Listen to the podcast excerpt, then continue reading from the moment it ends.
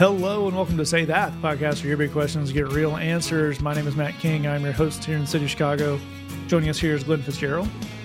Let's do it. Also with us is Jed Brewer. Yeah.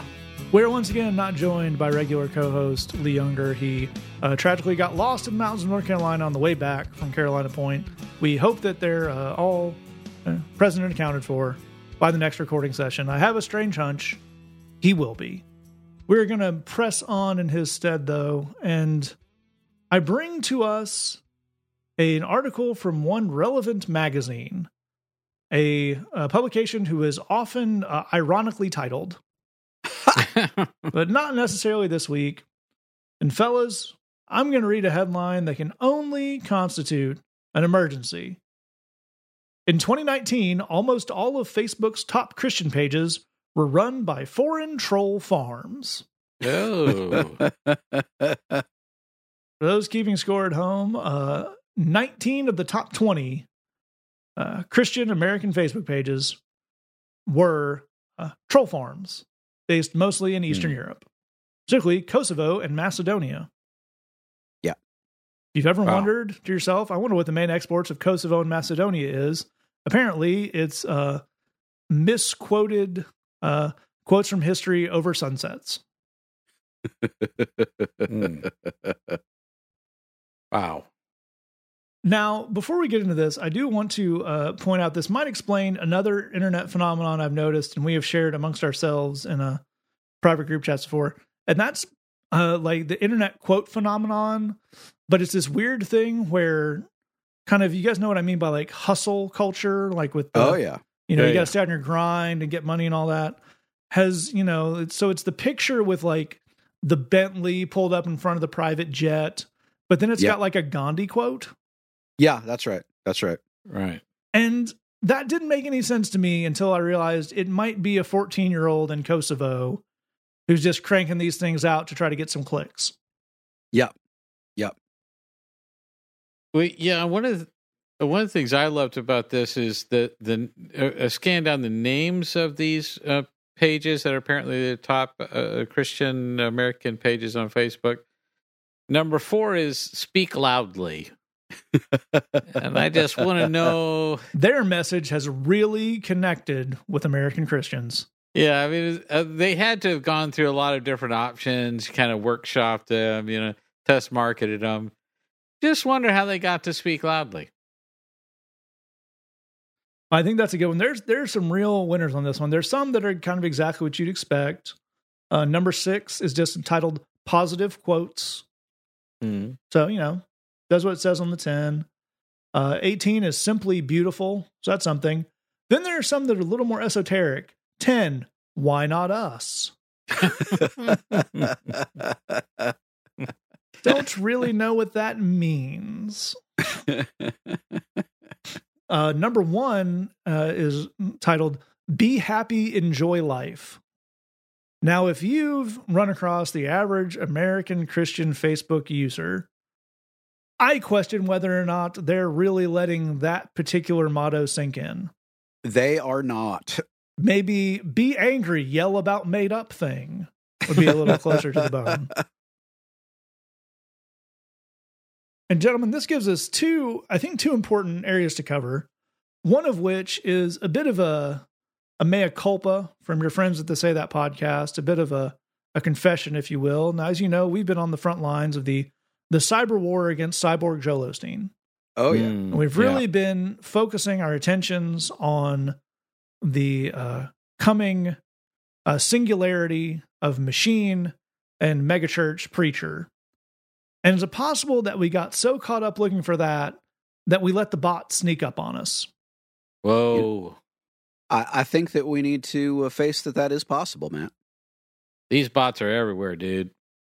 That's right. We were we were so busy building up our Maginot line against a full frontal Osteen bot assault. We we really let the the uh, Macedonian bots come in through Belgium. That's a World War One joke for all you fans out there, and I hope you enjoyed that.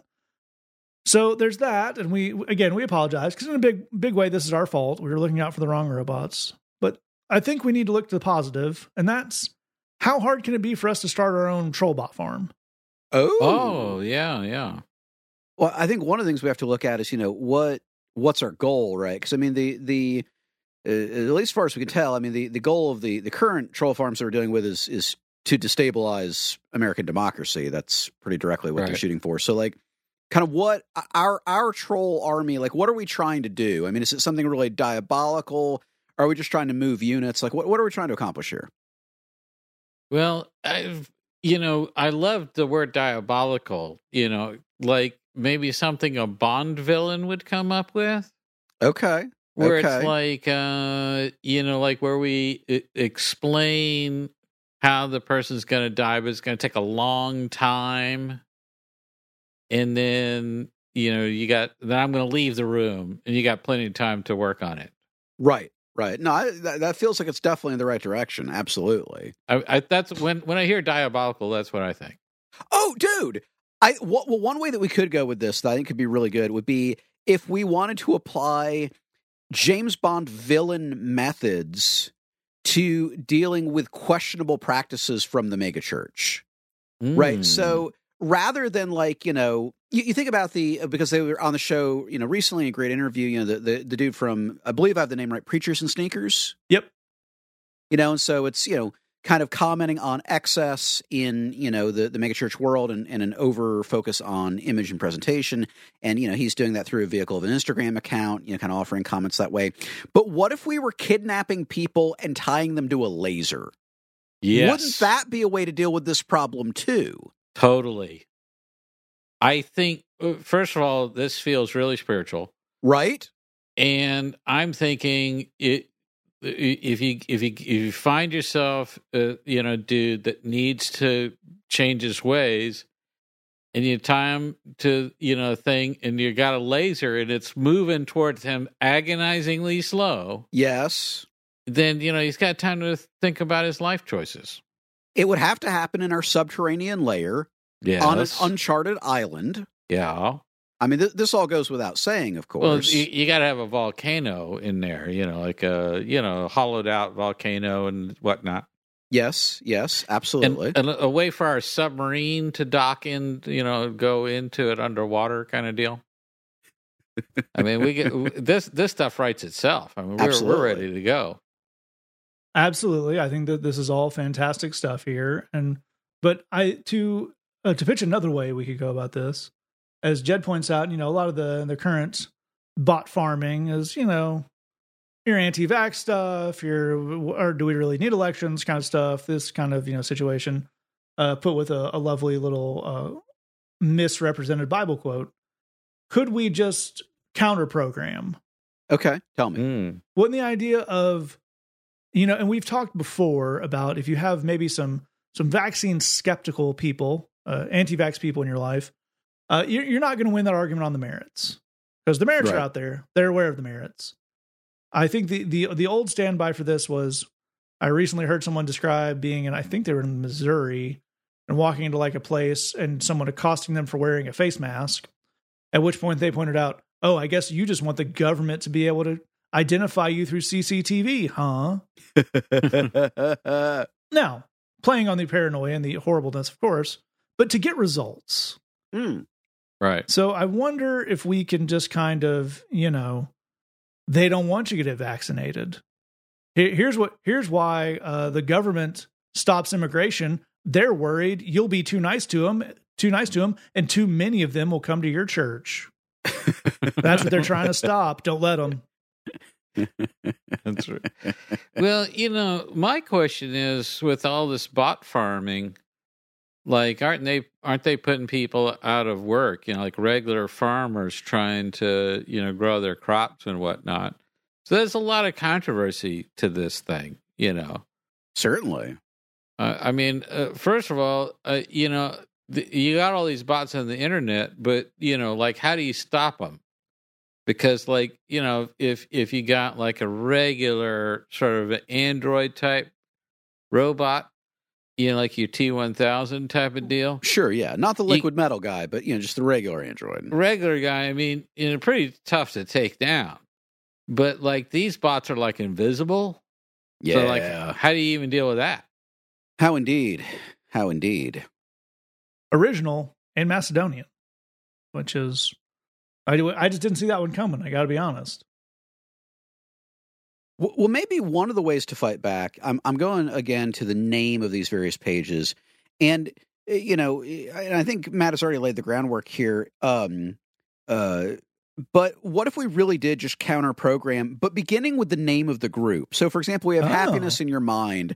We just launched a group. Happiness is not in your mind.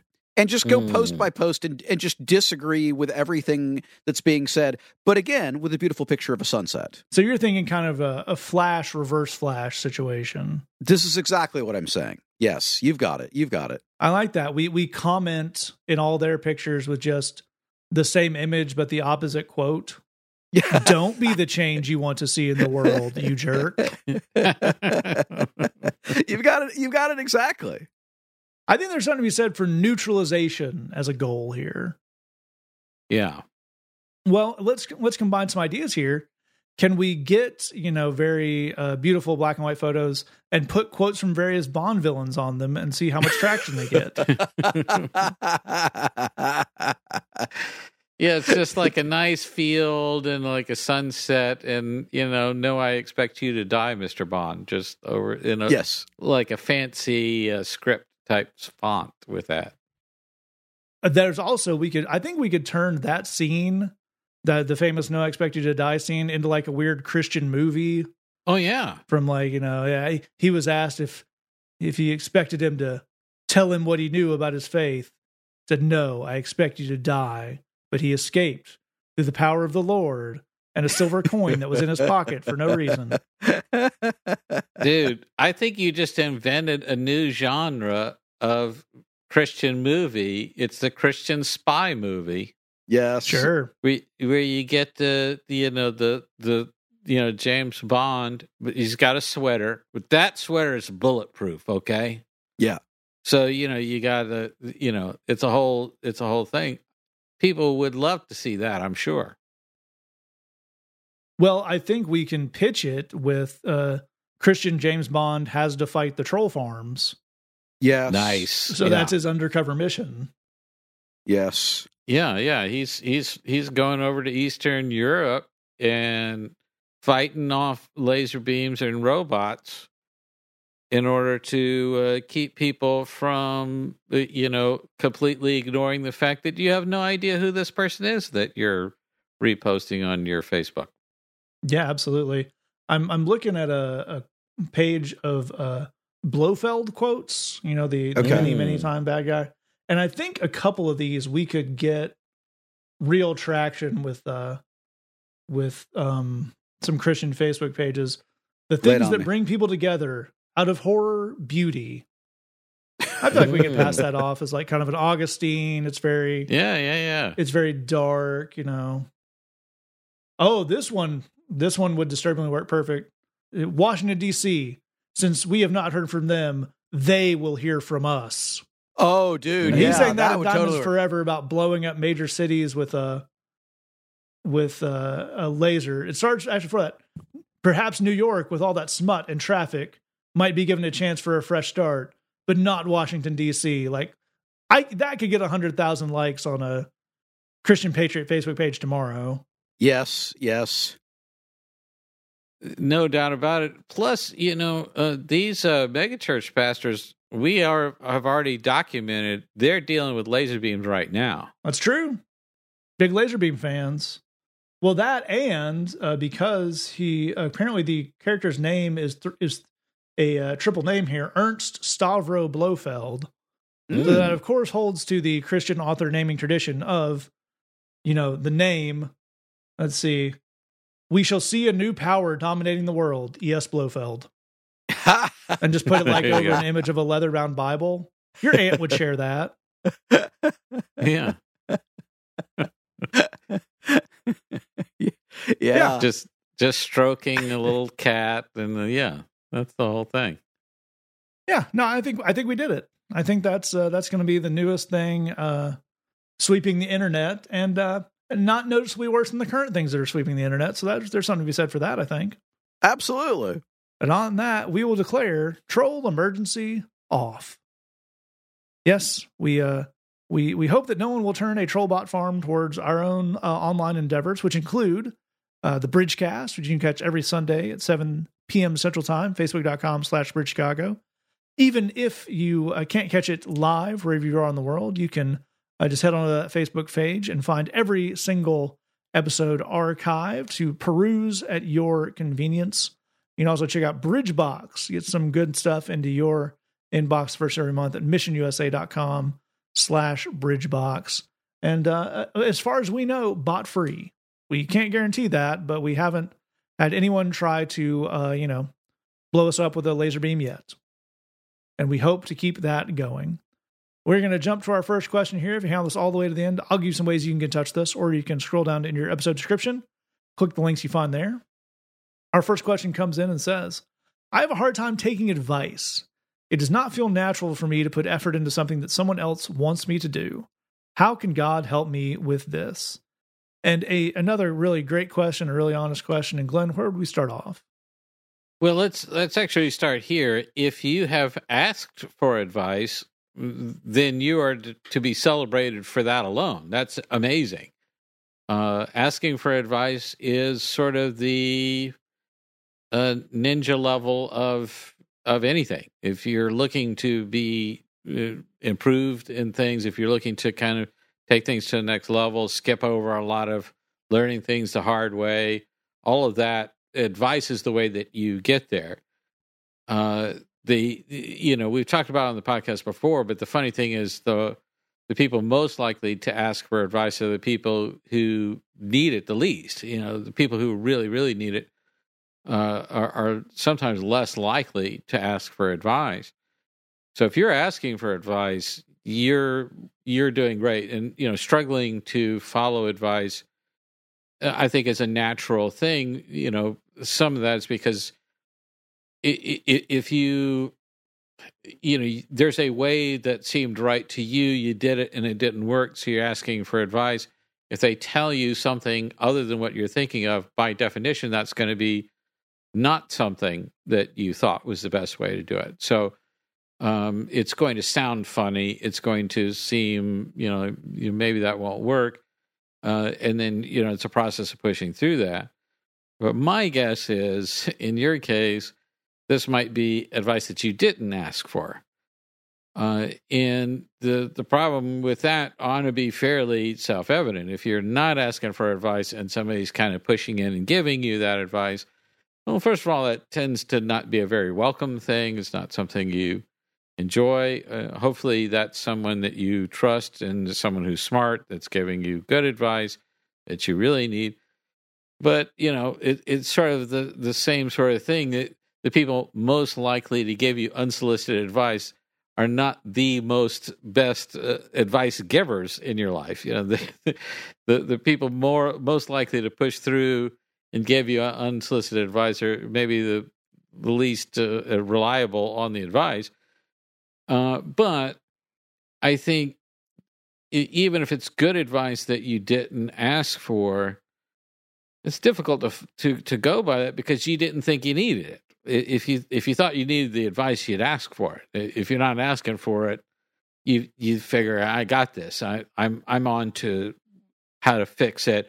I just kind of can't get the conditions to line up and I can't quite get things arranged the way I want, but I'm on the right track, that kind of thinking. If somebody cuts across to you and say you are not on the right track, you are not going to be able to hook this up. That's you're going to dislike that. It's changing the channel on your thinking. It's it's saying you're trying to go up this road. I'm telling you that there's nothing down that road. You got to take this other road. So there's normal human reasons and understandable reasons why this can be a challenge. Uh, but I, I'd, I'd point you to one, you know, overarching concept on this, which is to recognize that I think there's a cultural thing. It's this idea of being your own little sovereign person, you know, or the idea that, you know, I, I want to run things and that that's what makes you strong and powerful and uh, have self esteem and all of that is when you are in charge of you and you only do what you want to do and you don't have to do what anybody else tells you to do. Uh, that actually is the opposite of the life that God is calling us to. God is calling us to a life where we serve other people. So that even in leadership, we're looking to uh, be there for people and help them and, and minister to them and lift them up and care for them. Uh, so that idea of I am the top of the the mountaintop here, and I don't need to be beholden to anybody else, is really, I think, uh, the the kind of mentality that is is sort of seeping in through culture in a way that we don't question or worry about. We don't think that that's something to be concerned about. But in the end, I think it gets us drifting into this mentality of I'm a little less likely to want to take this advice. That's a very, very good place to start us off. And Jed, I really like what Glenn's giving us here, but I think it's a very, very important thing of differentiating between types of advice and sources yeah. of advice uh, is really going to help us figure out what's going on here, I think, right? Oh, there's no question about it. There's no question about it. I think that here's one of the interesting things, right, is that in order to act on any advice, whether you kind of resent it or not, ultimately you are going to have to make it your own decision. Um, you know, I mean, if you if you think about it right, even if the advice is good, you still have to decide that the advice is good and then choose to act on it. That's that's just kind of how this works. So I think the, the thing that we need to examine here is how do we how do we approach things so that we can see some benefit pretty quickly? Um, we're, we're all busy, we're all distracted. How do we do things in a way where we can start to feel a payoff right away? Because life is full of people that want to give advice, some of which, in a sense, can be good, where all you need to do is make 100 changes and stick with them for the next 15 years, and then you're going to really love how this works out. And that's not easy advice to take or to stick with because that is quite a commitment. Um, the old phrase "low hanging fruit" is a, is a good thing here. So, like you know, if you think about the idea of you're walking along and you you come across an apple tree, you know, there might be some apples that you can just reach up and grab. Those are the low hanging fruit. There's others where you'd have to climb the tree to get to them. So, the low hanging fruit is the easy stuff. So, if you were whether you asked for it or not if you imagine you know maybe you're not sleeping super great because um, i don't know maybe you're going through a pandemic or something and if you knew someone and the topic of sleep came up and you know they they knew stuff about how to sleep better i think that the conversation could pretty easily be well here are the 10 things that you need to do and you need to change in order to improve your sleep. And the funny thing is they could be right about all 10 of those. Like they could all be good ideas and all stuff that that would make a difference and would be worth doing. But i think one of the questions that would be really good to get in the mode of asking is okay but what's the one place i should start? If i was going to take one new step what would that one new step be? What's the one step that would really give me some bang for my buck and right away. What's the low hanging fruit right? So for all of the things that might improve your sleep, um, one thing that might help a lot is not doom scrolling for an hour right before you go to bed and you know reading all of the worst possible news stories in the world. Those could just wait till you get up. You can read those then. That might be a thing again there's a bunch of stuff that could improve your sleep but for you in your specific situation it's possible that might be the low hanging fruit that's the one thing where i can try it for a couple days and just see how's this going? Is this making any difference? I think that giving yourself permission to say, look, there could be something to this. I want to try this out and see how it works for me is actually totally reasonable. Um, there's very little advice in the world that is 100% good advice for all people in all situations, no matter the variables, no matter what.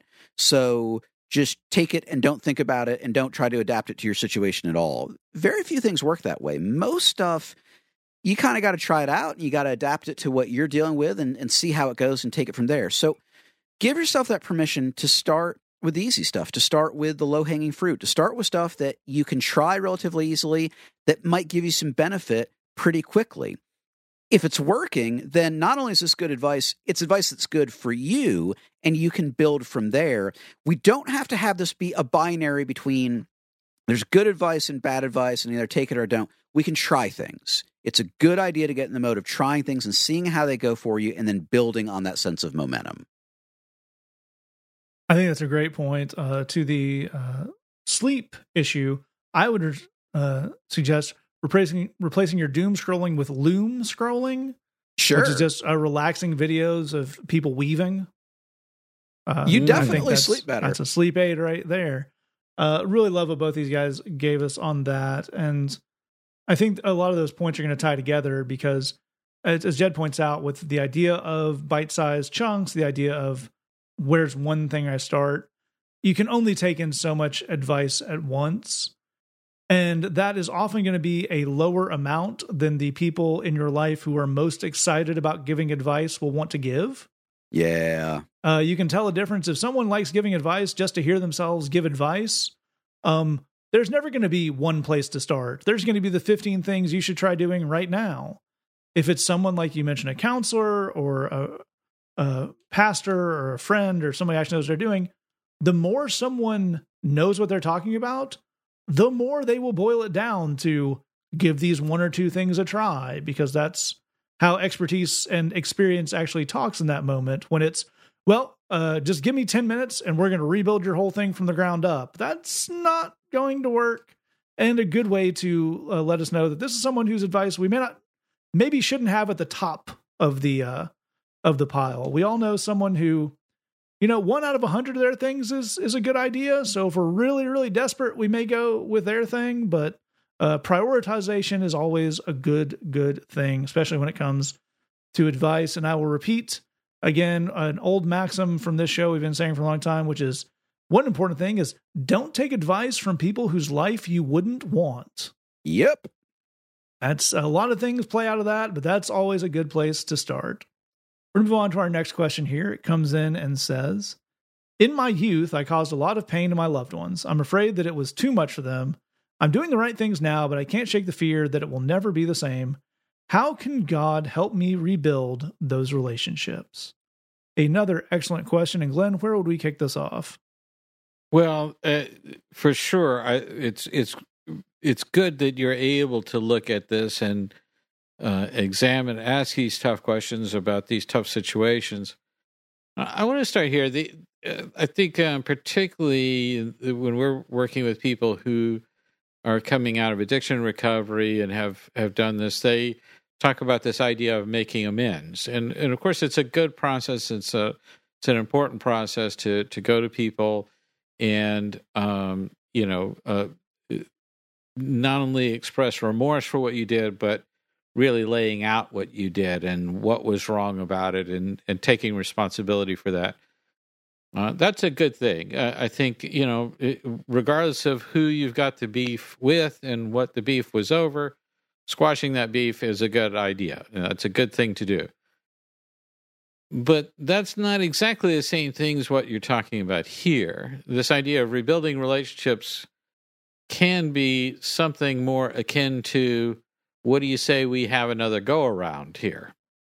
And that's a different thing. Uh, in, inviting people to, you know, making a confession and and hopefully receiving that forgiveness and and doing that is a again a good and healthy and, and righteous thing to do but sort of inviting them to um, sign up for more of this is a different proposition altogether so i think that's maybe the first thing to ask is are you in a place where you're trying to make that amends you're making a confession you're uh, you're you know asking for their forgiveness in that situation? Or are you trying to say, the fact that I did this makes me feel bad about me?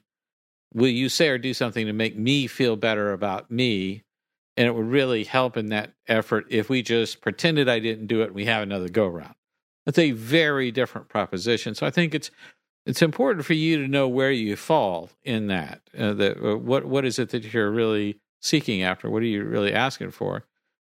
Uh, the second thing I'll mention here is uh, why is rebuilding old relationships more than building more important than building new ones?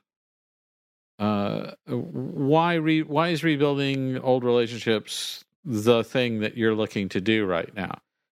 Uh, because it, this is the reality. There there are some people that you may have wronged to an extent where you, you kind of need to give them the option to just move on and not have you around.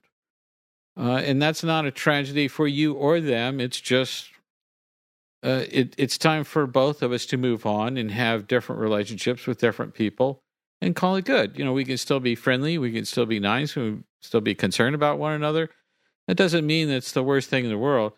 But, you know, I have people in my life that have wronged me to an extent where uh, forgiveness would be actually pretty easy because you, you, you want to be able to close the door on it and and you know have settle the the account so to speak.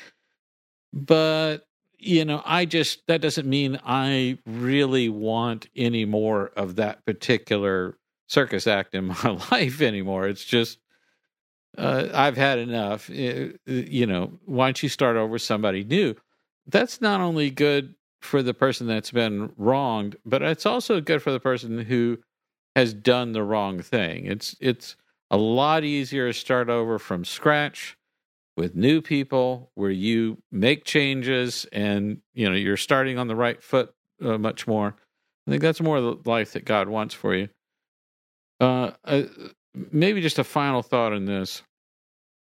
If you are thinking about rebuilding these relationships and that's a good thing and a right thing you know if that happens to be what god wants you to do is let's rebuild these old relationships even though that's kind of a dicey proposition and you know kind of doesn't doesn't always work the way we we expect it to. But if god's in that and he's saying that's what you need to do step one is are you willing and open to and even expecting for them to be mad uh, for them to just tell you, I hate you, go away. Because if you're not open to that, if you're, I mean, we all hope that isn't what happens, obviously. It's not like you're going to be indifferent to it.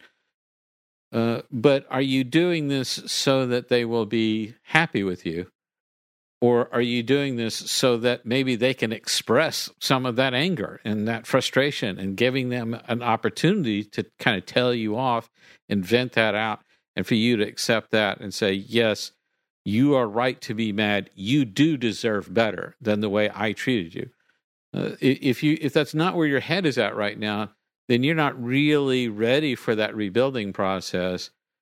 Uh, and it, it really maybe more about just getting something for yourself. So uh, I think hopefully uh, Jed can expand on that, but I, I, you know, hopefully that gives you some parameters.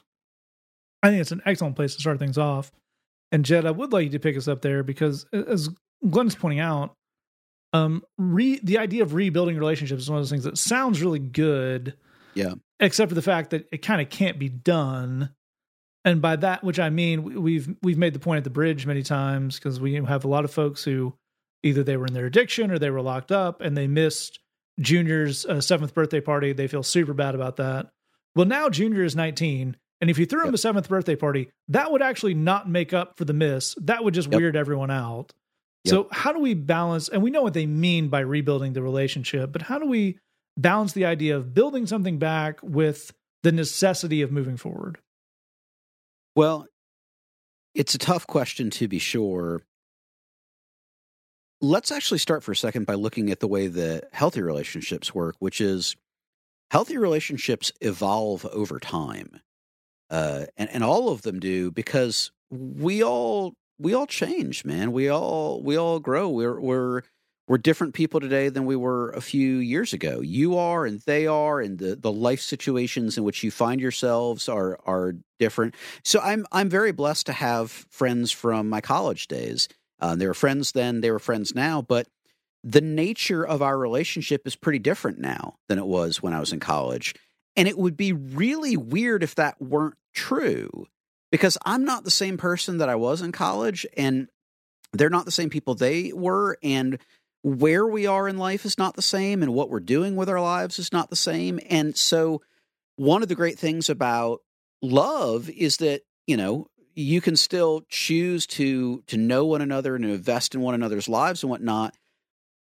But everything has changed and shifted. So these relationships are new and different compared to what they were when we were in college, and, and, necessarily so. And again, that's not a sign that something's gone wrong. Actually, if we tried for us to do exactly what we did in college would literally be to be at the Evanston Burger King at three in the morning every six nights a week.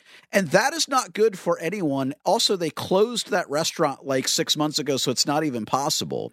So, shooting for what used to be, it's often not possible. It's usually not healthy. And so, and again, that's true even where nobody did anything bad. That's that's just normal life. For you, it's actually going to be kind of the same thing. I, I want to encourage you to not try and build things back to where they were. You're a different person now. Uh, in, in in many ways, no doubt you're a better person now, but but you're also a different person now. And so I think let these relationships be something new. There may well be elements of the past that need to be addressed, and there may well be elements of making amends and forgiveness we need to build something that is new and for the present day if we're going to actually have a relationship moving forward. You are not the person that you were then, and actually, they're not either. Um, their their life has changed, your life has changed, and we, in order to be able to have a good relationship moving forward, if that's something that you want and they want, it's going to need to be something new. And again, that is good and healthy and normal. The fact that you didn't have a good relationship 10 years ago, just like Matt's saying, we can't go back and make it as though we had a good relationship 10 years ago. That that's actually not doable.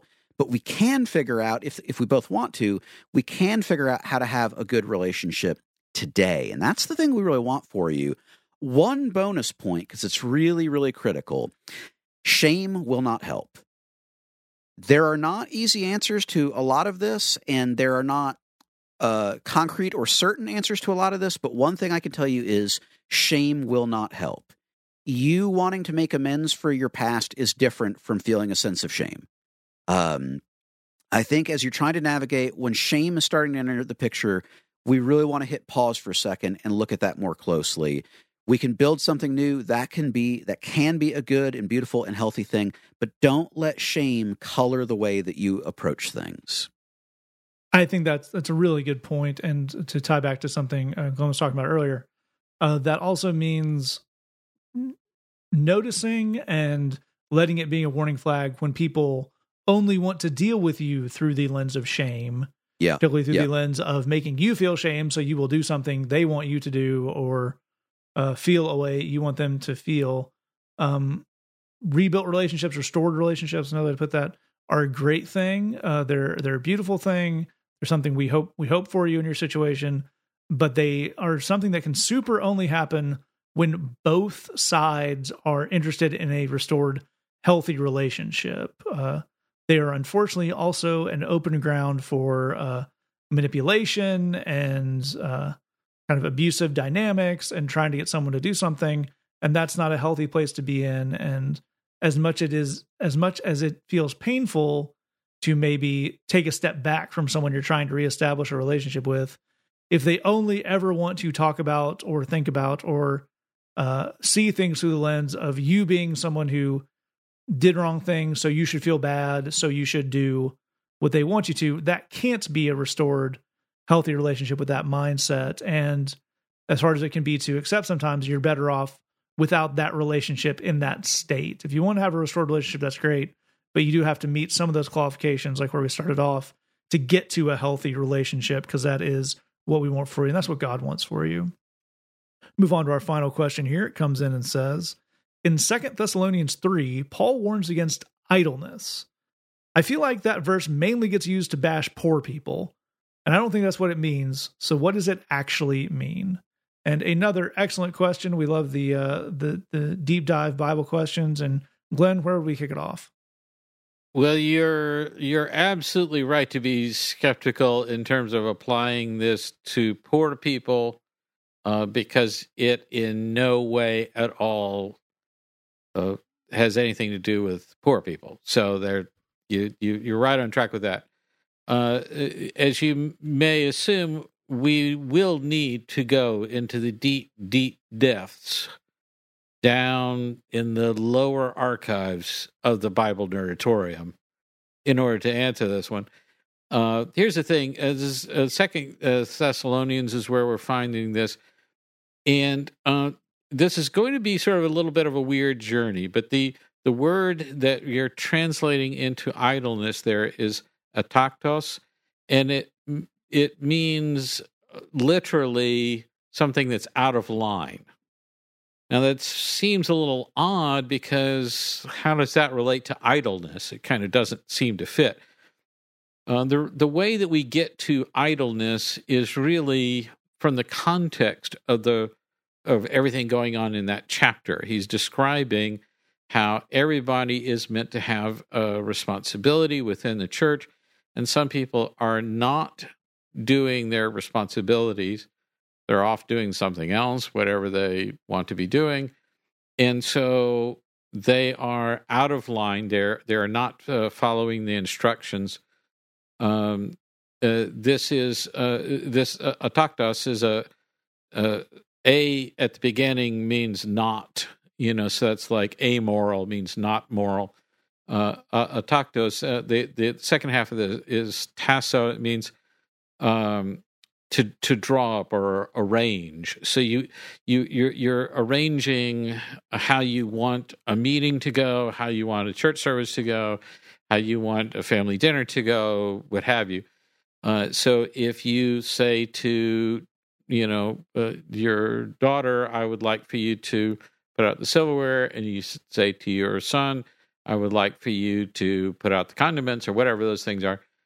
Uh, if your son or daughter is doing something other than what you had told them to do, they are, uh, in that sense, outside of the way things are drawn up and arranged. So that's the literal meaning of of uh, uh, a taktos. Well, uh, so again, in this context, it's people who are not doing the stuff that they were meant to be doing to help uh, with the church and help each other out. Uh, so, because it's something they are not doing, uh, they translated that as idleness, and it's a fair it's a fair way to go. Uh, it, it, to me, it feels a little bit like we're missing something in there, but it's I, I get it. Um, but here's the important thing we want to make sure we understand uh, in this, you know, ataktos and idleness kind of stretch that we're doing here is that we're clearly making the point here if you're busy doing something else it still ataktos. You're still out of line. If you're if if so like we have our bridge service we have host teams come in and they provide a meal after the service. They help us clean up. They do the greeting at the beginning. They're given roles to do. They're they're giving given instructions. You stand here, you do this, you say hello to this person, you give this person a napkin, so on and so forth. Every now and then, there's just somebody who wanders off and is just going to freestyle and do their own thing, and that's ataktos. You know, you you have to go over to that person and say, "What are you doing, man?" Well, I'm just freestyling. Yeah, we we're not going to do that. You you know we're we got we're living in a society here, man. We got we, we're trying to run a meeting. If everybody does a free for all, we're not going to get anything done. So you just hand out the napkins, dude. That's this is what we're what you're here for. So eh, I think idleness might suggest to you somebody who is just in generally not up to a whole lot. That's not what this verse is really talking about. This verse is talking about shirking a responsibility. You might be very busy doing something else, and you may think of that something else as very, very important but the napkins aren't getting handed out because you're not doing the thing that we've asked you to do here. So, in this context, I think we need to. I'll let these other guys unpack that, but I think it's really about recognizing that if you are busy and got a lot going on and you're using that really almost as an excuse for not doing what you're supposed to be doing, then in your busyness, you are, this verse would apply more to you than to someone who's maybe obeying in sort of a, a casual sort of way. A real, another really really good place to start that off. And oh, yes, listener, believe me, there will be a trip to the Nerdatorium in the deepest, darkest reaches of the James Bond uh, Christian Bot Farm movie. That's going to be kind of your final, uh, your final base where you know the the alarms going off and there's the uh, the disembodied voice. You have 45 seconds to flee the Nerdatorium. That kind of whole thing will, will definitely be happening. Uh, and Jed, I think Glenn gave us a great look at how this verse actually is meant to be used, but I think we would do well to acknowledge and follow up on our question asker's very good point that there is another way it is mostly interpreted, and there are uh, reasons and motivations behind that interpretation as well, right? There's no question about it. So again, Glenn's given us a really good, thorough deep dive and some great exegesis. For the sake of argument, let's go with the standard, interestingly, the standard lazy reading of this text, which is Paul saying, don't be lazy because lazy people shouldn't eat. Uh, again, as, as Glenn has rightly pointed out, that that's actually not what it's saying. But let's just go with that for a second because there's something to, to be noted here. Being anti lazy is different than being anti poor. Let me repeat that. I want right. you to think about that. Being anti lazy is different than being anti poor. And the reason that I can confidently say that is being poor and being lazy don't have anything to do with each other.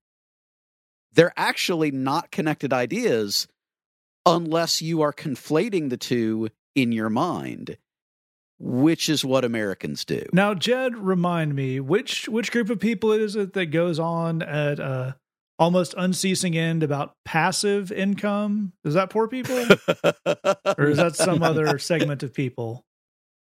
So here's the here's the interesting thing about that is um, if you want to be lazy and get away with it, then you need to be rich. That's that's literally how how life works. There's an old maxim: the more money you have, the easier it is to make more money which is undeniably true. It is mathematically true. It is economically true. There is a um, an implication of that idea, which is the more money you have, the more you can be lazy and idle and make poor choices and still be totally fine and totally get away with it, um, and have your life be super duper great, at least from a material standpoint, um, because you started with a bunch of resources. We need to be crystal clear Poor and lazy don't have anything to do with each other. There is a great American lie that hard work equals success and money. That is not true. I don't know how to tell you in strong enough terms. Hard work does not equal success and money. That it just is not true. And here's the great thing you don't have to take my word for it. You can take the Bible and particularly the section of the Bible that is purported to have been written by the wisest man who ever lived. This is Ecclesiastes chapter 9, verse 11. I have seen something else under the sun. The race is not to the swift, or the battle to the strong, nor does food come to the wise, or wealth to the brilliant, or favor to the learned, but time and chance happen to them all. This is the word of God saying that success and just being super awesome and working super hard, that's actually not how life works. And we've made a moral judgment as a country that we really want that to be true. So when we've got people who are going through a rough time, which may be an economically rough time, they must be experiencing that because they're not awesome in the ways that I'm awesome. They must be experiencing that because they don't work hard in the ways that I work hard. And again, not only does the logic of that break down under the slightest bit of examination, but the Bible is clear that that is not the case. That that is simply not a biblical view of the world or of other people if we want to link these ideas back to where Glenn started us uh, and, and the actual right reading of the text, here here's a key question: Is are people participating responsibly in their own lives and in God's provision for them? Are people are people uh, again as Christians we, we believe that, that God provides for our needs, but are are people in in a responsible way participating in that? he- here's what I think you would find as someone where I've had the great privilege and pleasure of, of dealing with folks who are going through seasons of being economically disadvantaged, and, and I've done that for a bunch of years. Um, I think what you would find if you were looking at uh, parti- uh, responsible participation is, I think you would find that that is massively higher amongst people who are economically disadvantaged versus people who uh, have a ton of money and resources already. Like I, I, think that you you would find the reverse of what American culture tells you. To to put it really bluntly, I think you would find that poor people work super super hard uh, compared to people who have a lot of money and a lot of resources. At the end of the day, again, I can't say this strongly enough. Hard work does not equal success and money. Um, if you have blessings in your life, it is not because you were just amazing and you worked super hard. You have them because God gave them to you, which means you have a responsibility to use them the way that God wants to see them used. They are not yours to hoard. They are yours to be used in the way that God wants in order for you to bless other people. Don't make the mistake of equating poor and lazy. That's not what this passage is doing, and that doesn't even make any sense. Another great, great point, and both these guys uh, laid down some excellent, excellent stuff on this. Uh, a couple of things I, I, will attack on to the end here because probably the the bit of this passage that most gets thrown around to uh, browbeat anyone who uh, is economically disadvantaged is uh, from verse 10 For even when we were with you, we gave you this rule the one who is unwilling to work shall not eat. Again, that's and there's a lot of people who use that to uh, point towards uh, work mandates and not giving uh, hungry children free lunches and all sorts of things. Uh, now we're talking about agricultural work, tilling the fields. So uh, I would like to uh, personally turn around and apply this verse to landlords who do not work; they just own a piece of property and get income from it. So I don't see why they deserve to eat, but that's really not what it means, and you know that, and it doesn't mean it the other way either. But uh, that's again Paul talking about a very specific time with a very specific issue that was trying to be fixed and to go all the way back to uh, glenn's really good stuff about not doing the thing you're supposed to um and then verse 11 i think we get some insight into what's going on here is we hear that some among you are idle and disruptive they are not busy they are busy bodies uh, the way the is the, yeah. the way the niv puts it this passage is also just not talking about people who are uh, sitting down during the day and keeping to themselves. This is people who are not doing the thing they're supposed to do to be helpful to a community and are also just getting involved and screwing it up for everyone else because yep. they're bored because they're not doing anything productive. Again, I can, and I'm sure you can, think of a lot of people in the world that this might apply to, and none of them are the people who are having to work three jobs to uh, feed themselves because those people whatever else you may think about them, they're definitely busy. There's an idleness that is a doing nothing.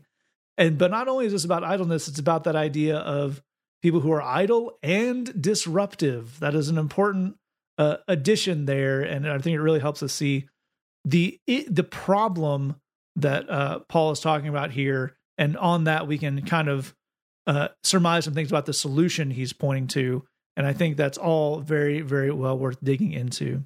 All right, if you have a question for us, say that podcast at gmail.com, thebridgechicago.tumblr.com slash ask if you want to keep that totally anonymous. You can also join us every Sunday, 7 p.m. Central Time at facebook.com slash the bridge Chicago. If you'd like to join us for the Bridgecast, a video uh, version of our bridge service. And if you can't catch that live, you can check it out whenever you want to at that same Facebook page. We're going to check out this song this week. It's time to get some Lee Younger up in these episodes. This is a song uh, that they do quite often down there at Christ Community Church that Lee recorded for us called Magnify the Lord. Take out that. Thanks for listening. Just remember, we love you. God loves you. There's nothing you can do with it. Coming to a Facebook post near you, Pastor Johnson lives a second life as an international spy in the upcoming direct to digital movie Bot Battle. These Yugoslavian bots are taking over our algorithms, and it's up to me and my bulletproof sweater to stop them. I'd watch that. Yeah. Well, I sought the Lord, and He answered me. In all my trials, He's been my refuge, and from my fears, He's delivered me. When I cry out, He